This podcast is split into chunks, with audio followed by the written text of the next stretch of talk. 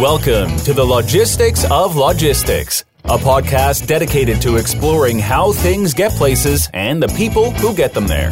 We'll talk with logistics and supply chain leaders about innovation, industry trends, and the future of the logistics business. Now, here's your host, Joe Lynch. Hey, everybody, this is Joe Lynch, and welcome to the Logistics of Logistics podcast. Very, very cool topic and great guests today.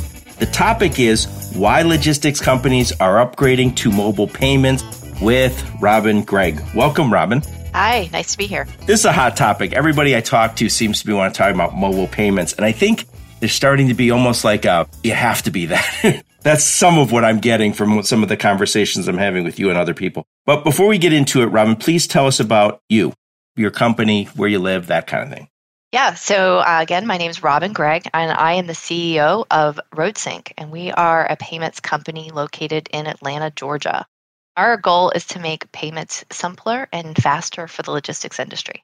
Excellent. And you are very, very smart to be down in Atlanta because it is snowing in the north.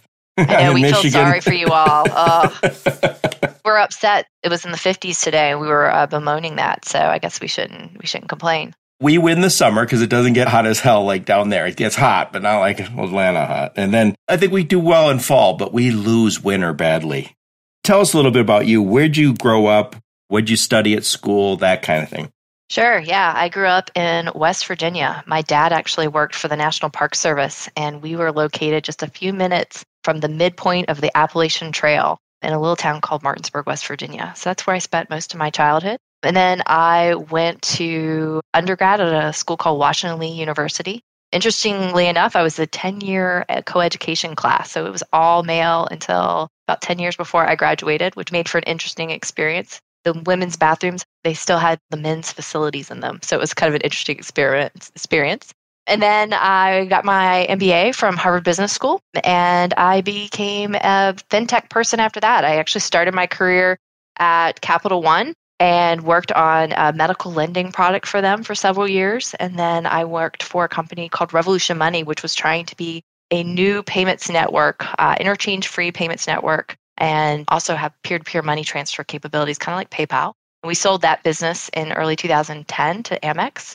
And I did not want to go to New York at the time. I wanted to kind of stay in the South. And at the time I was in a business in Florida and decided that maybe Atlanta would be a great place. Atlanta is where I think something like eighty percent of all payment processing is run through businesses headquartered in Atlanta. So it's definitely a payments town. And I came here and worked for a company called FleetCor, which at the time was focused on fuel card payments, basically solutions for businesses with vehicles to allow their employees to purchase fuel and not things like flat screen T Vs. And that business just ended up being a rocket ship. It was a really fascinating experience. We I P O'd about twelve months after I got there, and I had a great seven-year career there. It was really a lot of fun thinking about new products to help people make purchases in, in a controlled way and allow their businesses to function a little bit easier. And then I decided I wanted to do something entrepreneurial again. And I've been advising this company here in Atlanta, and they were focused on helping warehouses invoice and accept payments from truck drivers. They were kind of going through a little bit of a management change and weren't sure how they were going to move forward. And I saw the product in action at a few facilities here in Atlanta. I was just really struck by how paper-based the whole process used to be and how much just this little simple thing, which was just helping people verify and accept and deposit checks and create invoices, was making things really much more efficient at these warehouse facilities. And that there's a huge opportunity given how big the trucking industry is and how many payments are taken in and around the industry to help digitize the space. And so I was really keen on jumping on board. I rebranded the company and raised a little bit of venture money for the company. And we've been off to the races since then. Nice. You covered quite a bit there. So I want to uh, just clarification on two things. So you said fintech, and I think that means financial technology. Am I correct? That's right. Tell us a little bit more about that. And you said eighty percent is in Atlanta? eighty percent of payments processing is okay. in Atlanta. Yeah. So all of the big payment processing giants are here in Atlanta. People like WorldPay are located here, Fiserv, First Data. It's just really the place to be if you want to be in a business around payment. It's really a great city for what we do. Not only are we in a place where there's lots of payments and financial technology related talent, There's also a ton of people who are related to the transportation industry. U P S is located here. There's quite a few trucking-related companies that are here in either Atlanta or even in sort of just the Southeast. So if you think about the two big industries for Atlanta, logistics and, you know, payments are really pretty much it. It's really a big focus here for the city. So it's a great place to have this business. I did not realize that. That's that's incredible to know. I had just recently interviewed Craig Fuller from Freight Waves, and he's in Chattanooga, and the topic was why Chattanooga is the Silicon Valley of trucking. And I had read that maybe a year before, and I always wanted to have a podcast. And it's one of those things where you go, what? Chattanooga, Silicon Valley? That, those are two separate things. I guess Atlanta is one of those payment places, huh? Yeah, I don't think we call ourselves the Silicon Valley of payments, although I suppose we could lay claim to that. But yeah, it is. It's definitely a very concentrated place for that type of talent. There's lots of pretty well-known payments-related companies and just fintech-related companies. Cabbage is a lending company that's one of the few unicorns in the Southeast. They're like two blocks from us. It's a fantastic place to have this type of business. Yeah, Flexport's down there too. I have some that's customers right. there. So it's interesting what Craig Fuller said, and he was kind of reiterating what Steve Case said, is that this next wave of innovation is not going to happen necessarily in Silicon Valley. It's going to go where there's that critical mass of talent and companies and money. And so if there's going to be a mobility startup, it's going to be Detroit or maybe Silicon Valley, somewhere where you have a whole bunch of those engineers already there. But it seems as if there's going to be a new payment startup, it's going to be down in Atlanta. Well, it certainly should be. This is a fantastic place to be. The talent pool in Atlanta is excellent. We have lots of tax advantages for being a fast-growing company in Atlanta and Georgia. We are located right on Georgia Tech's campus. My office is in an incubator where we get subsidized rent, and we're right here in Georgia Tech, and we have access to fantastic talent. Nice. Yeah, it's a really great place. I love college towns. Yeah.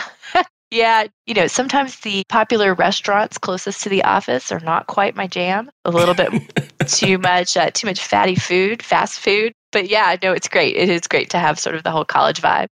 I live near Ann Arbor, and there's all sorts of like restaurants where I go, oh, okay, just vegan. Oh, just vegetarian. Oh, God, only sustainable, farm to fork. I'm like, just, a, I just wanted a burger or a steak oh, or something. Oh, well, you, well, you probably do better here. We have like Waffle House and pizza and hamburgers. No, I don't need that. Not the healthiest choices, but I'm sure it's pretty tasty. So while we were prepping, we talked a little bit about, you were educating me on how payments work. And I said, I thought everyone was using some sort of technology for payments at this point. And you said, no, there's definitely a lot of people still using paper processes. And I think, you know, one of the things of kind of just playing devil's advocate, I said, well, I know there's advantages to upgrading, but I could also just stick around and do my paper process. What, what would be the problem with that?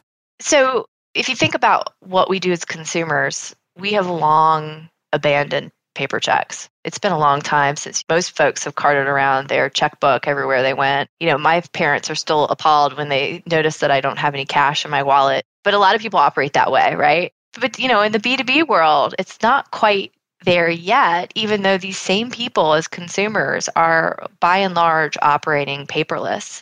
And it just doesn't make sense. I mean, there's a reason why technology and automation is much better and a digital process is much better for payments than paper. If you're transacting on paper, it's just slow. It's slower to process. You have something you have to deposit. You might need to handwrite things like a receipt or an invoice. You're more likely to make errors because you're doing these things in a hand, in a sort of manual way. And if you're working in a place where you have your employees who are doing this for you, you don't have great oversight into them and what they're doing. Are they charging the right amount? Are some of those payments walking away? Are you having problems with theft and fraud? These are all things that are the businesses that we're working with have to deal with on a regular basis. Cash flow is also a problem. If you're dealing with paper, it takes longer. You have to wait for the checks to clear and do a deposit. You might even be waiting for checks to come in the mail. It's just hard to have kind of a clean picture to your business and how cash flow is being managed. If it's not digitized, it's just less visible. And on top of it, you have a perception issue. You're not looking like the most modern partner to work with, especially in an industry that is trying to modernize and it is trying to improve and become more efficient. If you're still the one doing things in a paper-based way, you may not look like the right partner for some of these pieces of the business. We'll get right back to the podcast in just a moment. If you sell transportation or logistics services, the Logistics of Logistics can help you sell more. Our customized program will help you understand your sales personality, including your strengths and blind spots, get more sales leads, and improve your communication and salesmanship. We can also position you as a recognized industry expert and help you reach your target audience. To learn more, visit the logistics of logistics dot com. And now, back to the show. You said five things. You said it's a slower process. So the workflow overall is slower. And I agree with that. More errors, that's part of it. Less opportunity for auditing and kind of catching those errors. More opportunities for theft or fraud. That makes sense. Paper I can sign down the back, Robin Gregg, and head off to the bank and steal or just screw up. And then you mentioned cash flow. So I'm getting my check slower. I've got this whole process that's slower. Now maybe I have cash flow issues. That's not good for any business. And then last but not least, we are kind of going over that technology makeover in our industry, and no one wants to be looked at as a laggard. I heard the same thing from my web partner, the guys over at Sunant. We've done some websites together. My brother-in-law, Matt, is one of the managing director there. And he said, it's amazing how many tech companies in this space have crappy websites. And it's kind of hard to make the pitch that, yeah, we're this high-tech partner you want to work with. Oh, and by the way, here's our ten-year-old website that is not secure by Google. There's some definite perception yeah, issues. Yeah, no, there. Definitely. And I, I think the same goes for the user experience for some of the technology products that are available in the logistics market. They're getting better. I was at Craig Fuller's event, Freight Waves. He calls that Freight Waves Live in Chicago a few weeks ago. And I got to see demos of a lot of the technology products in market, and they have gotten a lot better over the last couple of years. The experience is much more user-friendly and consumer-like, but that's really a relatively recent innovation. I think that, you know, they used to be years behind and did not look like the latest and the most streamlined and the simplest to use, and didn't make use of kind of the most current techniques and tactics to kind of make it easy for people to adopt and automate some of their business processes. It's an interesting dynamic when you get into all of these things combined, because if it is slower, more errors, more opportunity for fraud, cash flow, all those things, why isn't everybody just making that upgrade like right now? Change is hard, right? And I think that the the thing I've really come to appreciate, up until recently, I had not really been as aware of the complexity of running some of the businesses and the spaces that we serve. And there's just so many problems and challenges that these businesses are grappling with. And payments are just one of them. Sure, it's easy for people to roll out and implement our products. But, you know, we, for example, when we roll out in different warehouses, we typically try to schedule a time for us to do a quick webinar, show people how it's used, and then they can usually get running in like thirty minutes. And we once had a customer who had to put it off because they had a gas leak in one of their facilities and had a massive safety issue and, you know, had to clear the space out. And then they had to deal with the downstream impacts of that. And these are just businesses that are always have other challenges. And so automating some of these business processes can't always be the priority. Some of these businesses are relatively thin margin. And, you know, having someone to even manage the process of implementing a new piece of software can be challenging.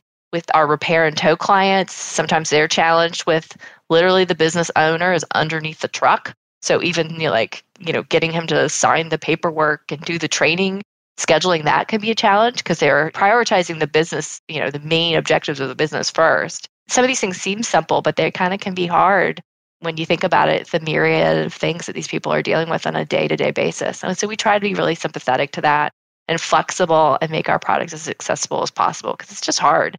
I think anyone who serves this industry needs to understand that. Yeah, that's definitely true. And I should say, I've spent most of my career in automotive, and I had done, you know, supply chain and a lot of logistics stuff prior to leaving kind of the automotive space. And I worked at a three P L where I was the general manager, and I would try and have staff meetings. And when I say try, the big joke was you can never sit down with the whole team for more than fifteen minutes without the phone ringing and somebody running out to get it and typically coming right back and saying, Tom, Mary, Jim, come on out. You know, I got a quick question for you. We never had complete staff meetings. Also, I do a lot of training and coaching now. I always would prefer to work with people late in the day or even on the weekends because it's so difficult sometimes to get their full attention. And that's not even people who are driving the trucks or owning the trucks. That's a whole nother dynamic. You could be on the road. It's a twenty-four seven business. We actually have a woman who's uh, dedicated to onboarding our clients, and she starts her day every day at seven a.m. That's her most productive hour to get in touch with our clients. You know, those are the lives they lead, just like what you describe, and it's very chaotic. And, you know, we have to kind of appreciate that and appreciate where we fit in. So let's just assume I have a little third-party logistics company, no assets, and I want to make that switch from all this paper process. And I call up Robin over at RoadSync and I say, Robin, how do we make this go? Just walk me through that process. Is it a big investment? And then how long does it take to get that to happen? Do I have to do it all at once? Is there a drop dead where I no longer use my old process? How's this work? Well, today we primarily serve people who are taking payments from brokers and carriers and drivers. For the most part, our clients are warehouses or food distribution centers, or even freight handlers or repair shops. And they're all trying to invoice and collect payments from, from truck drivers and carriers. So one of those types of clients, if they wanted to use our product, what we typically try to get them to do is see a short demo. If they see it, it usually helps them kind of internalize how they can use it and it fits into their business process. We're also able to configure the product to basically use their rate schedule. So however they charge for things, what are the things they want to make sure are charged on every load? What are all the things that they want to make sure that their employees collect as far as data? Make sure that those custom data fields are in their setup. And then we make sure that we can collect all the types of payments that they want to take, anything from A C H payments to debit card, credit card, fleet check. We make all that very easy for them, and they can choose to accept or not. They can even track cash if they wanted to, if they still want to do that. Our system makes that easy for them to do, and we can get them implemented in about thirty minutes.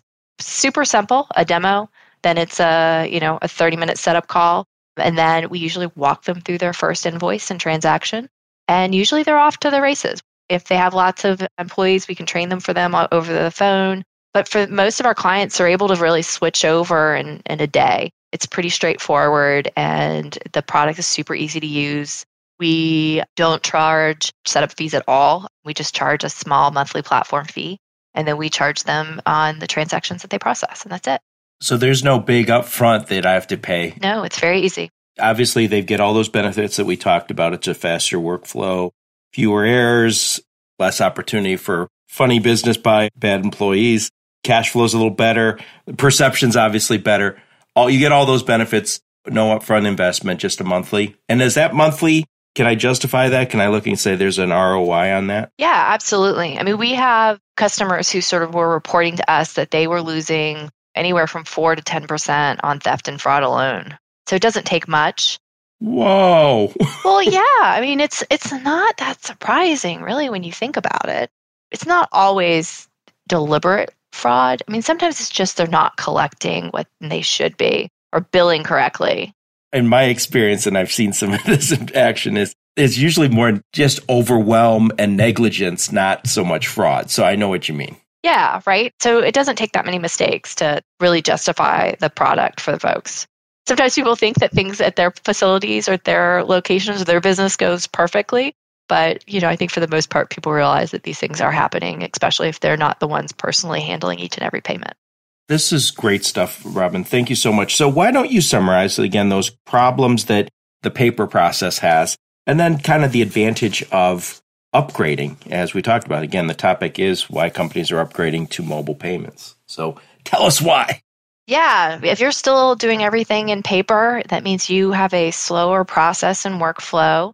Your drivers are getting stuck and you're not able to kind of complete your transactions and get on to the next job. You're more likely to have more errors. You're more likely to be subject to theft and fraud, which we just recently talked about. Cash is probably harder to manage. It's slower. You might be waiting for paper checks and not have that visibility. You're also not using the most modern options and, and creating the best experience for the payers as well as your employees who are sort of supporting payments. So a lot of reasons why a paper process is not the best. And we make it super accessible. I mean, it's so easy for us to set customers up. We can do it in less than an hour, not a lot of upfront cost. It's just a very easy thing to adopt, and we make it very accessible. We're really proud to serve the industry. We only work with businesses in and around the transportation industry. We really understand how they operate. We have a lot of sympathy for how hard it is to run their businesses. And we really just want to do whatever we can to make it easier. I really like that you specialize in transportation and logistics and warehousing and all this, you know, the people serving the supply chain, because I know there's a lot of good products out there that would say, oh, we're agnostic. We don't care about the industry. The fact that you've kind of customized your service offering, your product towards us is important, I think. Yeah, we think so too. I mean, I think it's very unique how this business operates. The data that they need to collect is a little bit different. The format of the invoices need to be different so people can get reimbursed later. There are lots of things that are kind of very unique to this industry, and we think it's important that the products that serve the industry understand that and understand how they do their business. Robin, before we wrap this up, tell us a little bit about RoadSync. If someone wants to continue the conversation, know more, what do they do? Yeah, we're available at road sync dot com. And we also are available on Twitter at Go Road Sync, S Y N C. Would love to connect with anyone who's interested in learning more about us. This has been a very interesting topic. And again, I think that its time has come. It seems like everybody's making this upgrade right now. So what I'll do, Robin, is I'll include your website and your Twitter and your LinkedIn profile so people can bug you for more information. Fantastic. I appreciate it. Well, I appreciate you being on here, and I appreciate everybody who listens to this podcast. Your support is very much appreciated. See you, Robin. See you, everybody. Till next time, onward and upward. You've been listening to the Logistics of Logistics podcast, where we engage in conversations with experts in the logistics field. If you're an expert and would like to be featured on the Logistics of Logistics podcast, please email Joe Lynch at joe at the logistics of logistics dot com.